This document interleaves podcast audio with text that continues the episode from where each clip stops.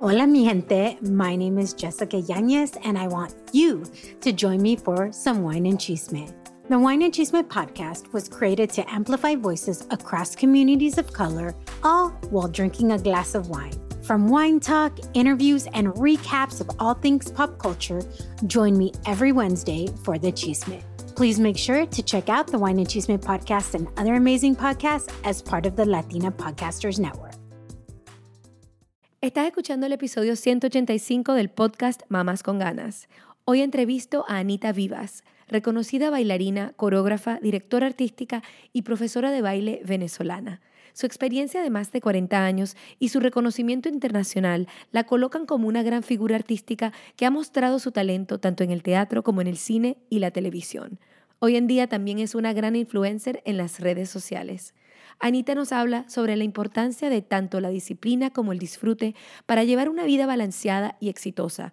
También nos platica sobre la intuición, su gran éxito en las redes sociales durante la pandemia y cómo está desafiando el estigma del envejecimiento femenino.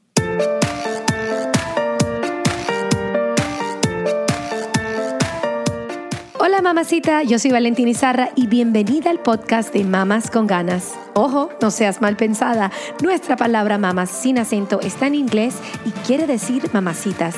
Así es, nuestro compromiso es compartir contenido de desarrollo personal y todas las semanas te traemos episodios para que tengas las ganas de motivarte, surgir y triunfar. Como decimos en Spanglish, don't be a mama con drama, let's be mamas con ganas. Es decir, no seas una mamacita con drama, seamos mamacitas con ganas.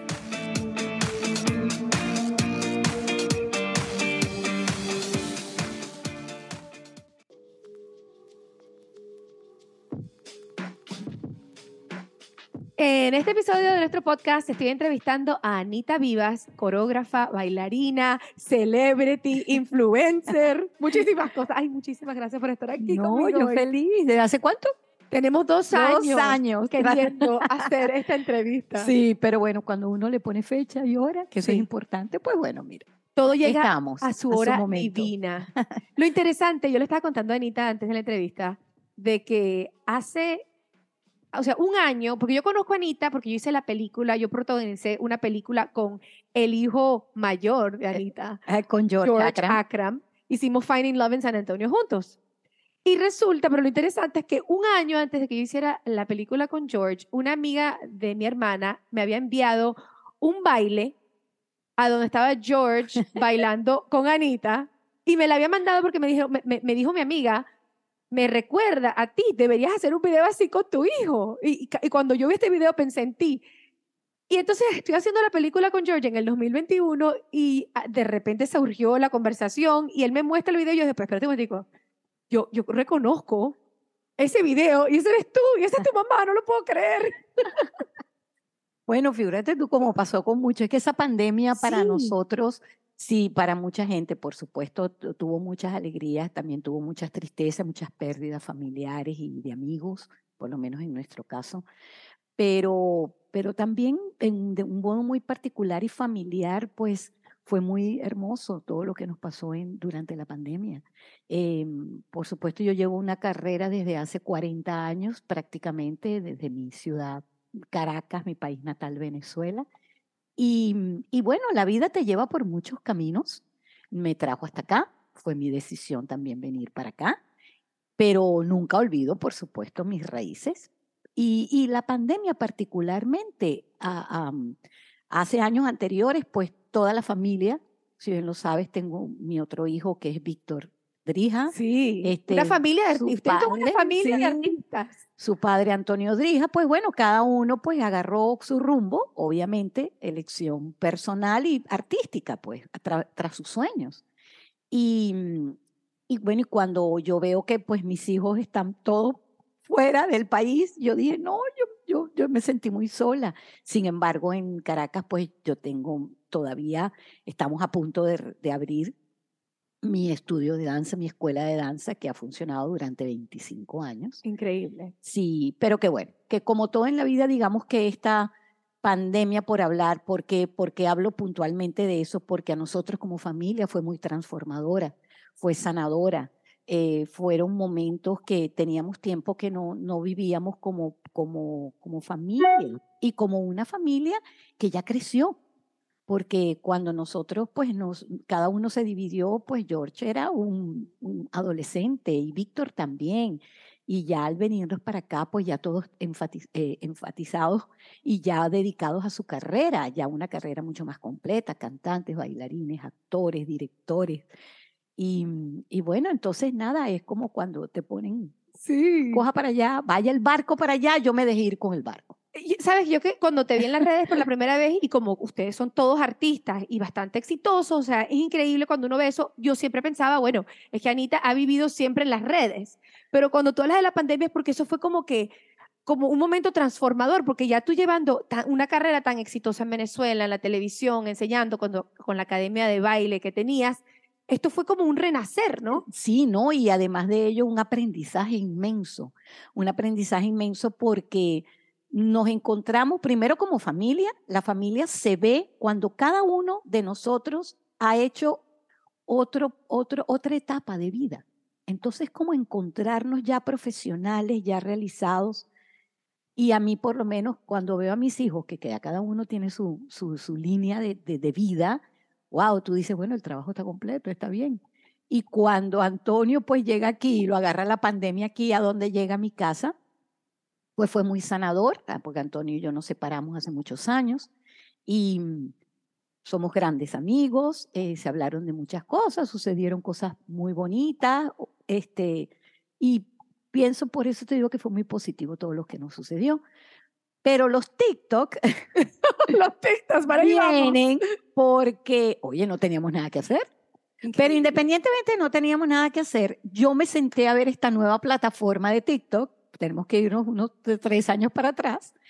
Y, y yo decía que la, la, gente se divertía mucho. Sí. Ay, mira, la gente cómo se divierte. Y mm, le digo, Víctor me dice, mamá, vamos a hacer un TikTok. Y yo le digo, bueno, Víctor, pero por favor, yo no quiero hacer ridículo. no una vieja ya así como yo haciendo unos pasos ahí que no. Y, y, me, y me puse por delante el rigor, el, un rigor y un, y una línea de trabajo que me identificaba mucho en, en, Venezuela, bueno, y en todos los lugares donde yo iba a trabajar en otros países, pues yo era una persona sumamente seria este, en mi trabajo. No es que no lo deje de ser, pero ahora estoy más eh, relajadita. Pero antes era el rigor, el rigor de que todo tenía que salir muy bien. Yo vengo de una disciplina fuerte, la disciplina es la base del éxito de todo profesional y de todo estudiante. Eh, y claro, cuando yo me veo en la sala de mi casa, sin zapatos, en media, en pijama, y esto, haciendo un TikTok, yo decía, ya va un momentico, aquí está pasando algo extraño. no es mi costumbre, pero fue muy bonito para mi corazón, porque fue un poquito la niña interior que yo tenía guardada, que hubo una época en que yo dije, usted se queda ahí sentadita, usted no sale todavía, o en este momento mis responsabilidades no van a permitir que esa niña interior salga. Esa niña interior se va a quedar allí guardada por un tiempo hasta que yo te avise. Y lo digo así porque yo era madre, eh, coreógrafo, directora de una escuela de baile, eh, tenía muchas responsabilidades encima. Yo, yo lo que quería era que todo estuviera bien y sobre todo para mis hijos, para mi familia. Y, y, y esas responsabilidades me hacían, eh, la exigencia mía era máxima a las 24 horas del día. Para una planta de televisión todo tenía que salir impecable en la cámara. Los ensayos tenían que ser perfectos. Yo conté con un cuerpo de baile excelente, pero todos también tenían sus egos, sus conflictos como todos seres humanos. Y yo dirigía aquel, aquella, aquel, aquel grupo tan magnífico. Todavía no nos escribimos, tenemos un grupo de chat este, y me, eso me hace sentir tan orgullosa que nos podamos seguir viendo y, y, conectándonos, porque todos ellos para mí significaron mucho en una etapa de mi carrera. Y mm, claro, era tener todo aquello y saber que, que la exigencia era tan grande dentro de una planta de televisión que bueno, yo a veces ni dormía, yo a veces no comía, o sea, y, y lo que no sabía era que no estaba disfrutando lo que estaba haciendo. Increíble, porque yo creo que ciertas veces, o sea, uno como artista creo que entra a esa profesión porque uno lo disfruta. Eh, Sí, definitiva. No, y además de ello, yo venía de una escuela de danza donde me ve un personaje muy emblemático venezolano que, que, que, bueno, ya se fue hace tiempo a otro plano, Diony López, que era Poppy, que era un payaso muy famoso. Ah, sí, tú no sabes lo que yo amaba a Sí, Poppy. o sea, no, yo era- bueno, adoraba a Poppy Poppy. porque el personaje, pero ese señor Diony López a mí me dio la posibilidad de poder eh, presentarme en, en esa pantalla de luz, como yo siempre digo que es la televisión. Y, mm, y eso para mí era un sueño que yo tenía. Yo decía, yo voy algún día a, estar dentro de esa pantalla de televisión y este señor me da la oportunidad para ser coreógrafo y para también bailar. Pero tanta fue la exigencia que yo dije, mira, cuando yo salía a bailar, me equivocaba, porque mi cabeza estaba pendiente de que los niños no se equivocaran, de que no se les cayera ninguna, ningún elemento de vestuario, de, de que las tomas de la televisión fuesen las propias para que se viera el trabajo, que yo me olvidé de mí. Entonces yo decía, no puedo con esto. Para mí eran ataques de pánico. Yo bailaba y bailaba con ataque de pánico, porque yo decía, no me puedo equivocar. Entonces yo dije, no, esto no me hace feliz. Pero ¿saben qué? Uno lo reconoce con el tiempo. Con el tiempo, es increíble. Porque cuando tú lo estás haciendo, quizás a lo mejor tu edad, yo era muy joven, este, yo comencé a ser coreógrafo de, de una planta de televisión con tanta responsabilidad a los 21 años. Era solamente yo la coreógrafa. Ahora no. Ahora tú ves que hay una cantidad de programas en la televisión, en la televisión y hay un grupo, hay equipos que se arman para cada programa. Y, mm, y bueno, yo solamente con mi equipo era para todos los programas. Y, pero bueno, era mi pasión y yo estaba, ay, y hay que montar bailes y bailes y bailes y bailes, pero llegó un momento y coreografía, pero llegó un momento en que ya para mí era, era como mucho y yo no sabía manejarlo. Pero era por eso, porque no, en aquel momento no sabía lo que era poder combinar el disfrute con la disciplina. Wow. Y en aquel momento empieza a salir lo que llaman la inteligencia emocional. increíble. Y en mis manos llega un libro de una gran amiga y me dice, mira, Anita, yo te voy a regalar este libro. Y empecé a hojearlo y entendí muchas cosas. Y bueno, y me dejé llevar sencillamente por la experiencia, por las vivencias, por el caminar en la vida. Y he aprendido mucho a caminar con lo que te muestra la vida diario.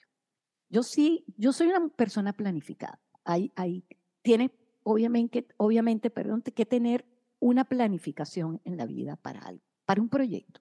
Tú haces tu proyecto, lo tienes en tu cabeza, pero tú lo planificas, le pones día, le pones hora, porque es lo que te va a llevar a realizarlo. Pues tú dices, voy a hacer tal cosa, puf, lo dejaste allí, ajá. se te va la idea, no, no, no.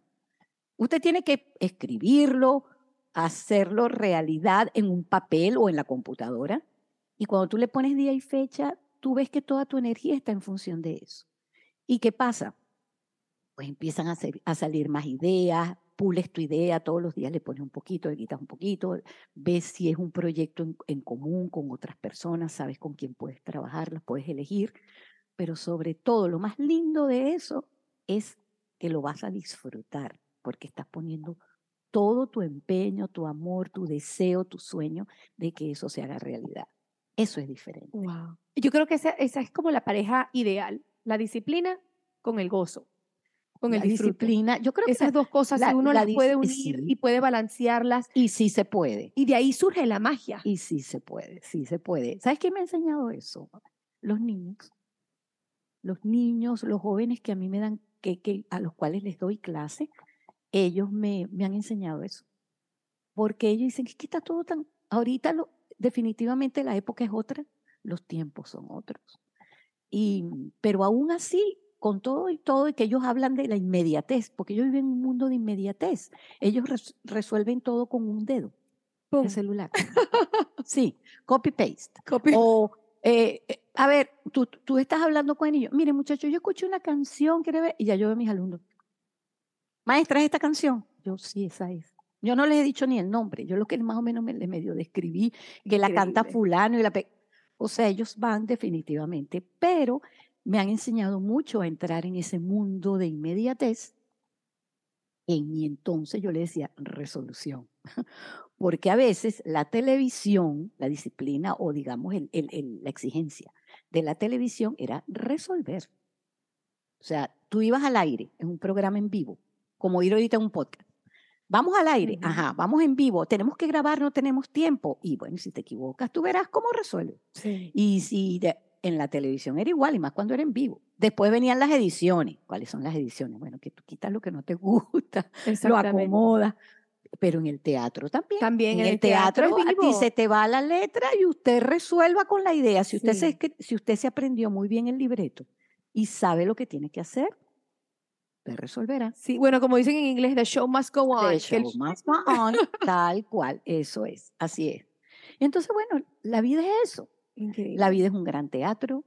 Quiero hablar un poquito de la intuición, de tu intuición como artista, porque me, me, me, cuando estabas hablando de tu trayectoria también, cuando estabas haciendo la televisión, estabas explicándome que tú empezaste a unir diferentes estilos de baile y eso fue lo que a ti te destacó como artista y como coreógrafa en Venezuela. Sí, sí, porque eh, obviamente yo estudié mi base de ballet, eh, estudié danza bolera, danza flamenca, eh, porque bueno, era como decir la, la, actividad extra que tú tenías después de tu colegio y a mí el baile fue mi pasión desde que nací. Entonces, pues bueno, yo iba a mi escuela de danza y aprendí toda esta cantidad de géneros. Después lo empecé a tomar en serio hasta que me dieron la oportunidad de coreografiar para, una, para un programa de televisión. Y esa fue mi eso fue el sueño realidad. ¿Qué pasa? A medida que pasaba el tiempo, iba creciendo con la época y me di cuenta de que no era como un poquito rebelde, por decirle, por poner una palabra, en todo lo que era un patrón establecido. Por ejemplo, había que bailar eh, ballet, eh, ¿cómo no? Había que, si era un Giselle o si era un Lago de los Cisnes, eso tiene su coreografía tal cual como va. Pero, por ejemplo, yo le decía, yo no podía estar de repente, si había que un balance, bueno, yo del balance no soy muy bueno, no era muy bueno. Pero bueno, no en punta, en ballet clásico. Entonces estaba así, eran ocho tiempos, ya, ya no, no, no, no aguantaba. El cuarto tiempo ya yo decía que o había que mover una mano o había que poner un cuello, algo, pero estar así, ocho cuentas, no, eso no era conmigo. Entonces yo decía que el cuerpo ya me pedía como que responder de otra manera, como ser más creativo. Y yo lo que hice fue comenzar a hacer una mixtura de géneros y, y, de sentimientos. Porque si yo, cada coreógrafo o cada creador siempre, cuando escucha música o escucha un sonido o ve un paisaje, siempre tiene su visión. Es muy subjetivo. O sea, a veces digo subjetivo cuando lo analiza, pero cuando tú quieres hacer algo, es, eso es lo que quiero, eso es lo que... Y bueno, y si uno lo muestra, entonces ahí es donde entra la subjetividad. Hay gente que le gusta, hay gente que no, cada uno ve las cosas a su, en su ángulo. Pero el creador, eso es lo que sale de, de, tu alma, de tu entraña, de, de, tu, eh, de lo orgánico. Esa es la verdadera creación, sea la que sea. Por eso es que a veces, claro, pero qué bonito que te dejaste como que llevar por esa intuición y que después, porque mucha gente creo que se separa, o sea, como que no es auténtica por el miedo del que dirá, aceptación. pero es este vale, como, como dice, hay ciertas coreografías que ya están hechas tal como son, entonces para no romper eso, como que aunque tengan esa, ese queriendo hacer un cambio no lo hacen por miedo. Mm, claro, no, y también hasta, además de miedo, por respeto, porque son cosas ya establecidas que son referencia para las generaciones cuando están aprendiendo ese género. Sí, es verdad. ¿Ves? Por ejemplo, si es ballet clásico, el yeté es el yeté, el plié es plié, o sea, pirueta es pirueta, si son, si son, pero cuando las coreografías están establecidas como, como clásicos tradicionales, eso sí debe respetarse. Pero, por ejemplo, si vas a montar algo más neoclásico, más moderno o clásico, bueno, ¿qué les puedo decir yo? Abran ese Instagram y miren la cantidad de gente talentosa que hay allí haciendo cosas impresionantes, increíbles. Increíble. Increíbles, no, de verdad, a nivel físico. Desafían la física. Siempre se dijo que los, los bailarines son los atletas de Dios. Ay, sí, bueno, yo siempre he considerado... Eso lo dijo, ya va, no me quiero equivocar, pues si me equivoca me van a pegar así, pa, pero ya va. ¿Quién lo dijo? Lo dijo Einstein. Creo que fue Lo dijo Einstein. Einstein. Bueno, Ahorita después lo buscamos. lo buscamos y le hacemos el... el- Pero es verdad, yo siempre he considerado el baile como que el deporte más grande, porque lo que se requiere, y bueno, y el ballet para mí, o sea, aunque yo he, he también cambiado de géneros de baile, o sea, es algo que eh, el- el- la fuerza física, el balance, todo, o sea, las cosas combinadas que utiliza el bailarín es algo que yo creo que no se compara con, Sí. con nada más. No, no, sí, definitivamente. Uno con el y no, y más ahora.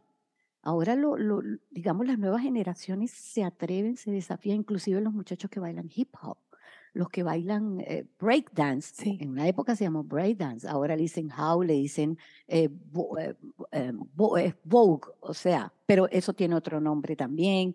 Eh, hacen maravillas, yo, yo de verdad que yo disfruto mucho, yo disfruto mucho ahora todas esas nuevas tendencias que han sido tan originales, pues, dentro de todo. Pero bueno, sí hay que llevar una referencia. La técnica es muy importante. Claro. Eh, y el ballet lo que te da es esa disciplina de hemisferio derecho, hemisferio izquierdo. Tú manejas. eh, bueno, a, a- eh, a veces cuando yo pongo variaciones en clase que son de hip hop, a los niños pequeños les digo, ok, empezaron para la derecha, ¿verdad? Ok, ahora desarrollen la izquierda. La y hacen que- izquierda, sí, y que qué No, es increíble, sí. no, yo le digo, ¿cómo que no? Si esto también hay que ponerlo a trabajar. Han hecho estudios de que el, el baile eh, ayuda a contrarrestar el, el- el desarrollo del Alzheimer. Sí, cómo no. Claro que sí. Y han hecho estudios de cómo va mejorando el cerebro, la- eh, eh, sobre todo en una edad mayor, cuando la gente lo empieza a hacer, empieza, y sobre todo cuando tiene que aprender la gente coreografía, Sí. que, va, que puede hasta disminuir este, ya los efectos del Alzheimer. efectos, Sí, porque es que te pone a trabajar los, ambos hemisferios. Es un ejercicio y es un ejercicio para las manos, para todo. Es impresionante. Y por eso la danza es mágica. Mira cómo precisamente yo he visto, he visto eh, posts en Instagram de personas con Alzheimer bailando, bailando al lado de sus hijos, de sus nietos. Y tú los ves, me, me, me conmueve tanto y me parece tan maravilloso que eso suceda, ¿sabes? Porque es sanador. Increíble. Lo otro que, me, que me, me fascinó la historia que me estabas contando es que habían ciertos, o sea, han habido ciertos momentos en tu carrera y en tu vida a donde tú has sentido que como que llegas a un cierto punto, como un techo, ¿no? Y después viene otra etapa y la vida se te abre y se te abre otro camino y como tú, hay- tú has seguido esos caminos y de repente vuelves a sentir ese techo y vuelves a cambiar como que ya este último, esta última etapa de- del, vamos a decir, de la, de la, de la mega influencer y celebrity en- con el baile. O sea, ¿cómo le das tú la bienvenida? Porque yo creo que mucha gente también le tiene mucho miedo a los cambios. Y como que se niegan y se resisten a que la vida ahora como a lo mejor está requiriendo algo diferente en ese momento de uno, ¿no? Y uno como que se, se quede quedado estancado en lo que ya fue. ¿Cómo haces tú para abrirte a las nuevas posibilidades que van viniendo? Mire, yo pienso que hay una, hay algo interesante que, que lo puedo decir por, pues muy natural, muy orgánico, es como algo intuitivo. O sea, yo he sido bien agradecida con cada momento que vivo, y, o sea, y que, he vivido, em, porque mm, de una u otra manera, dentro de todo lo que puede ser mi rigor y mi seriedad en mi trabajo, el cual respeto mucho, eh, también me abro a las posibilidades porque estoy viendo unas nuevas generaciones que te muestran cosas que tú no los puedes frenar. ¿Sabes? Yo no, yo no lo, yo lo veo indetenible porque ellos se muestran tal cual como son. Y, y, y, y a veces tú conversas con ellos. Yo, por ejemplo, siempre soy muy conciliadora y, voy siempre a la conversación. Es importante conversar. Aun cuando tú los ves que ellos tienen sus ideas que a lo mejor no van contigo, es muy lógico. Tú has vivido otras épocas, ellos están viviendo unas nuevas épocas, pero yo siento que también cuando tú te puedes identificar con ellos en algún tema, ya tú los abrazas con esa, con esa comprensión, entre comillas, vamos a decirlo, ¿no? Y aprendes mucho de ellos porque ellos empiezan a darte sus puntos de vista. Y eso es válido. Es bueno escuchar las nuevas generaciones también. Y, mm, y eso lo que me ha ayudado de una u otra manera, pues, a no tener, a no tener esa, em, ser como tan, tan, eh, am, ay, no consigo la palabra, perdón. Tan Eh, cerrada. sí, digamos cerrada, o sea, cerrada o muy, o, o- o como Set in your ways, como dicen en Ya, inglés. Cuando, cuando te quedas estancado Cuando- como que en, el mismo, en la Sí, misma como, cosa. Sí, pero más que eso es como, como que no, no, no, no, lo acepto todavía. Sin embargo, hay como una ventanita que me, me dice, "Mm, déjame observarlo, déjame analizarlo, ponerme muy poco a- analítica, ¿me entiendes? Entonces yo agarro, lo analizo, abro mi ventanita y, y digo, ah, mira, pero no, no está mal. O sea, vamos a atrevernos un poquito. Entonces yo lo que siento es eso, me lo da como la intuición, es lo que puedo decir ahora, porque si me pongo a analizar, no lo hago.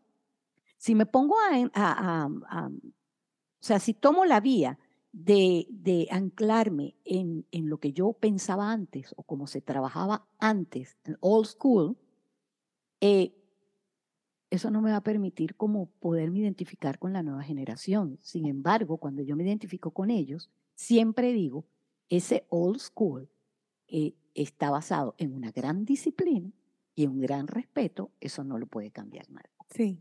Eso sí no lo puede cambiar absolutamente nada ni nadie. Y eso es lo, lo que es bonito inculcarle a ellos desde ahora, porque eso le va a permitir a ellos también defender lo que ellos crean y defender lo que ellos hacen, con su disciplina, con su respeto, así haya diferencia, ¿ves? Pero yo creo que eh, eh, esa, esa debe ser- debería ser la línea del, del nuevo maestro. Me encanta. Sí. Ahora, mí me gusta cuando dices que eres como medio rebelde y eso, yo, yo te dije antes de la entrevista también, yo lo sabía, y tú, o sea, como que no me lo tenías que decir, eso se ve, ¿no? Porque una de las cosas que yo creo que estás haciendo es demo, y una de las razones por las cuales yo pienso que la gente te quiere tanto cuando te ve bailar Ay, y te ve disfrutar así, es porque estás rompiendo ciertas barreras, sobre todo para la mujer, y como este podcast es de empoderamiento femenino, uno de los temas que yo había querido traer al, al podcast es el tema de, del estigma al envejecimiento de la mujer, sobre todo de la mujer, y sobre todo también cu- cuando se trata de, de los medios. Sí. Yo creo que llega un cierto, hay un cierto momento donde casi nos quieren apagar, como que hay una cierta edad donde llega la mujer y por eso es que yo creo que la mujer le tiene tanto miedo algunas veces a envejecer, sobre todo en nuestra cultura, porque pensamos que de repente nuestra luz se tiene que ir y ya de repente como que nos ponen de lado y como que ya no podemos ser Sí. el, el spotlight o que no, como que si ya no nos pertenece un lugar en, En la sociedad. en la pantalla, en la, pan- sí, en la sociedad. en la pantalla, en el escenario. Fíjate por eso, ah, mira todo lo que está sucediendo con Shakira y la traigo a, porque bueno, ella quiso expresar todo lo que ella sentía a través de su canción, que es lo que ella mejor sabe hacer. ¿Me entiendes? Esa es su pasión, esa es su carrera. Y lo hizo a través de ello y ella se soltó. ¡paf! Polémica esto y lo otro, bueno, muy polémica, pero tiene no sé cuántos discos de oro. Y- o sea, y- para y- ella fue buenísimo Sí, y tanta gente que se identifica. y se identifica con eso. La otra chica es eh, eh, eh, la que canta Flowers. Flowers, Miley Cyrus. Miley Cyrus hizo lo mismo. Entonces, Lady Gaga, cuando se presentó ahorita en los, fueron los Grammys, creo, que se presentó sin una gota de maquillaje, siendo Lady Gaga, que siempre la ves con sus cosas y sus loqueras. Yo hablo de esto, que es el momento de demostrarte realmente, ser genuino. ¿Qué pasa con las personas que llegamos a cierta edad? Que eso es importante. Sí, sí nos invade un poquito el miedo. Uno dice, bueno, ¿y ahora que estoy aquí? ¿Qué voy a hacer? Pero es porque quizás a lo mejor hay un patrón así de que, bueno, sabes que la gente útil, tiene, tú vas a tener cinco años más útil, entonces tienes que ir pensando en la vejez, en la cuestión. Entonces cuando uno se detiene a eso, dices, ya va. O me pongo o, o corro dentro de lo que pueda para lograr todo lo que quiero, o sencillamente disfruto cada instante de mi vida. Pendiente, obviamente, seguir soñando, seguir, eh, si tengo un proyecto, pues bueno, vamos a ver hasta dónde lo puedo llegar, pero no detenerse. Yo, yo siempre digo, el que te puede detener para mí es Dios, Sí, porque es el único que puede un día que esa luz haga puff, sí. pero no porque alguien te tenga que decir tú eres útil hasta los 60 años o tú eres útil hasta los 80 años. Yo he visto señoras que a los 80 años son extraordinarias maestras. Eh, claro, físicamente a lo mejor no tendrán la agilidad ni la destreza, pero sí te enseñan a cómo lograrlo. Y eso no está escrito en ningún libro, eso está Sí. escrito en la experiencia y en la vivencia. Total. Entonces, hablo de la enseñanza, pero de muchas otras cosas. Yo he visto, eh, por ejemplo, wow, señoras que bailan, señoras que independientemente que bailen, tejen y tejen cosas hermosísimas, hacen manualidades, hacen esculturas, pintan. Maestros de música, porque sí lo he visto. Y y entonces, ¿por qué me tienen que decir a mí, bueno, ya, ya estuve ahí pensando en que, o sea, No, sí. ya, ah, ah, bueno, ok. Y hay tan, y que hay muchas cosas de repente. A mí, por ejemplo, sí me da miedo ser el ridículo. Sí me da miedo. Es interesante que digas eso. Claro, porque el ridículo, por, por ¿Y qué no hacer algo. eso? Bueno, para mí, no, no, no, para mí es que si lo estoy haciendo y estoy como cumpliendo o complaciendo a otro, ahí se puede llegar a ser ridículo. Pero si tú lo haces desde tu disfrute, desde que si tú sonríes, te sientes bien, yo estoy feliz haciendo esto, a mí no me importa si aquella persona subjetivamente cree que estoy haciendo el ridículo. Oh, o sea, déjame, ¿Tú déjame ver entiendes? si entiendo. Ok. Para ti el ser ridículo es hacer las cosas para otra persona sin, sin que salga de tu autenticidad.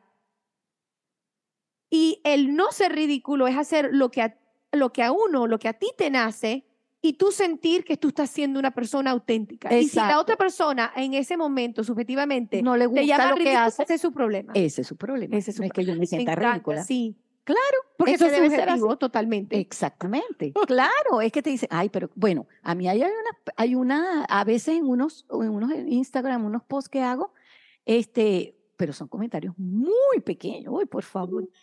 Los comentarios míos son 60 mil comentarios, Ujú. eh, 15 mil comentarios, todos bellísimos, hermosos, corazones, rosas, Sí. ajá, inspiradores, que es lo que más me ha llegado.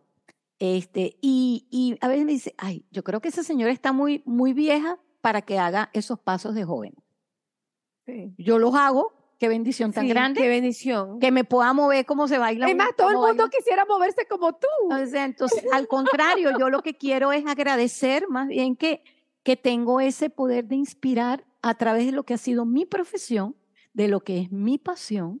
Y por supuesto, si me he convertido o, o las plataformas me han convertido en un influencer sin querer queriendo, porque yo lo único que hice fue dejarme llevar en un año, como la pandemia, como se dejó llevar todo el mundo y se, Increíble. y se mostró auténticamente a través de mi pasión, que es el baile. Y yo lo hice porque, y lo hago y lo continúo haciendo porque me nace del alma, porque me gusta y me siento feliz. Y yo creo que eso es lo que se transmite en los videos tuyos. Así de simple. O sea, la Claro. felicidad es lo que, la felicidad es lo que yo creo que convierte todos esos videos en algo viral. Porque simple, es que uno no, uno te ve y uno sonríe. Eso es lo que pasa. Eso me lo dicen mucho, sí, es verdad, ¿no? Y además que, que hay comentarios bellísimos. Por ejemplo, una vez me, me comentó una señora y me dice, caramba, yo nunca, yo, yo bailaba mucho y, y tuve mi, mi ex esposo, pues llegó un momento en que no me permitió bailar. Y yo, claro, tuve que entenderlo porque tuve que atender una casa, atender unos hijos y me olvidé de eso que tanto me gustaba. Y ahora que la veo usted, me dice, wow, yo quiero volver otra vez a bailar. Y yo le digo, ¿y qué pasa que no baila? Si yo soy inspiración para ti, tú agarras o ponga ahí su, su, la música que a usted más le gusta y baila, baila, baila, baila. Sencillamente siéntete bien con la música que te guste. Y tú vas a ver que por ahí empieza, por ahí vas a volver a empezar. Y ella, bueno, me lo agradeció. Sí, eso es lo que voy a hacer. Ya lo voy a hacer. Y, y tengo un hijo de 13 años y él quiere bailar conmigo. Pues esa es la bendición más grande, le digo yo. Y si no lo quieres mostrar, porque claro, si, lo compartes en esa plataforma para inspirar, yo soy la primera que te va a aplaudir, le digo. Pero si no, no importa, es para ti, es para es para llenar tu corazón, para que, tú, para, para que tengas más luz en tu alma. Sí, es que yo creo que muchas veces cuando uno después se convierte en adulto y cuando la vida se convierte en algo serio, ¿no? Y uno como que deja al lado ese niño interior, uno algunas veces, uno mismo es el que se está privando de hacer Sí. cosas que ama y entonces se le va yendo la, como que la lucecita en los ojos de uno se va apagando. Exacto. porque uno se está, no se está permitiendo hacer las cosas que verdaderamente nos encantan hacer. Y para todo, yo sé que estamos viviendo tiempos muy apresurados, porque sientes que, wow, se te acaba el tiempo, sí, los días cada vez son más cortos. Eh, tú estás haciendo aquí una cosa, por ejemplo, estoy haciendo un podcast y ahora salgo corriendo porque mi perrito tiene que comer. pero no, pero es mi responsabilidad. Entonces, y después tengo que dar una clase y tengo que montar unas historias. Ve tú montando historias. y tengo que, pero, ¿me entiendes? Pero, pero ese, esa dinámica, obviamente, la velocidad la pones tú también. Porque Sí. tampoco la idea es que te desgastes ni la idea es que no disfrutes. Yo entiendo que, caramba, yo veo, por ejemplo, a la gente joven, ay, corre para acá y corre para allá y esto, yo, yo también lo hice. Y, pero los miro y yo digo, bueno, es parte de la vida. A lo mejor ellos están disfrutando y, e- y esa es la idea, el organizarse, el, el una cosa a la vez, una cosa a la vez. Todo tiene su principio y su final. Entonces, una cosa a la vez y todo lo vas a ir haciendo bien. Y no frustrarte porque eso no lo pudiste hacer hoy. ¿Qué, qué, qué hacemos? ¿Qué hacemos, por ejemplo? Ok, no dormimos y entonces día siguiente estamos todos así. Sí. Entonces te hablan y no quieres que te hablen. Estás Sí. neurótico. No, tampoco es justo. Para ti no es justo. Sí, es que algunas veces, yo no sé si en la sociedad hoy en día, pero como que tienes esa idea de que tienes una meta por cumplir y se nos olvida disfrutar el- la trayectoria y el camino hacia la meta. Sí. Porque al final del día todo es el camino. Todo está en el camino. Todo está en el camino. Yo te decía, te acuerdas cuando te dije eh, que cómo he aprendido. Bueno, imagínense que estamos en un centro comercial donde hay una cantidad de tiendas, cada una es diferente, cada uno tiene gente que diferente que atiende, las atenciones no son iguales, lo, lo, lo que, lo que muestra cada tienda es totalmente diferente, porque es así, porque está la, la diversidad de cosas y tú vas caminando por el centro comercial y miras de un lado y miras del otro y te quedas, que te, se queda contigo lo que, lo que te gusta, lo que, lo que te deja. Y lo que no, pues bueno, lo respetas, lo pasas y ya, ya pasó. Pero no vas a poner un conflicto porque, eh, no va, eh, porque eso que está ahí es feo, no te gusta. A ti no te gusta, pero hay gente para eso. Pero hay gente para, wow, ya. Entonces, tampoco hay que vivir con conflicto, todo, el tiempo un conflicto porque hay cosas que ves a tu, a tu alrededor que no te gustan. Anita, ¿tú vienes de una familia de, tus padres eran artistas? Mis padres eran artistas, pero eran artistas, que, mira, que no, no lo hacían, no lo desarrollaban. Bueno, mi mamá le encantaba el tango, este, pero ella, ella eh, trabajaba en el hogar, pero más que eso, ella tenía, le gustaba cocinar. De hecho, tenía un cafetín muy lindo y ella pues nos ayudaba, su trabajo ayudaba a la familia, pero también ella tenía otro trabajo, que era, ella vendía tickets en un cine en Venezuela, en Caracas. Y, y, y increíble, eso para ella llenaba eso que le encantaba del glamour de las películas de Hollywood. Ay. Y el tango le gustaba, le gustaba el bolero, le gustaban las cosas románticas. Fíjate, yo hablo así, es como verla a ella haciendo así con las manos. Y mira, O sea, que estaba de- Eso me en, dejó la, a mí. en la sangre. mi, pap- mi papá era, él, él fue diplomático, él viajaba mucho y él, sus enseñanzas para mí era que, que, yo, que yo tenía que tener un techo de exigencia y de, exigencia y excelencia, que era, él, decía que él había visto a Josephine Baker, que era la, figura emblemática dentro de los cabarets en, en, tú sabes, Inglaterra, o sea, era una mujer sumamente, wow, eso fue un icono que Sí, hay que respetar mucho. Ujú. Y la, entonces él me ponía dos extremos. Decía, o eres en este género como Josephine Baker, o eres en este género como Ana Pavlova. O sea, mucha presión, un poco de presión. Entonces yo decía, ya va, primero que nada vamos a sentar a ver quién era quién. Pues yo era una, yo era una, una niña que, que, bueno, nació en una época que yo traía en la cabeza todas esas cosas, esa rebeldía, pues, de, eh, en buena, de buena manera. Y, mm, y cuando yo empecé a ver la historia de ella, yo, wow, pero ¿cómo llega esta gente y tanto que lucha para llegar donde llegó?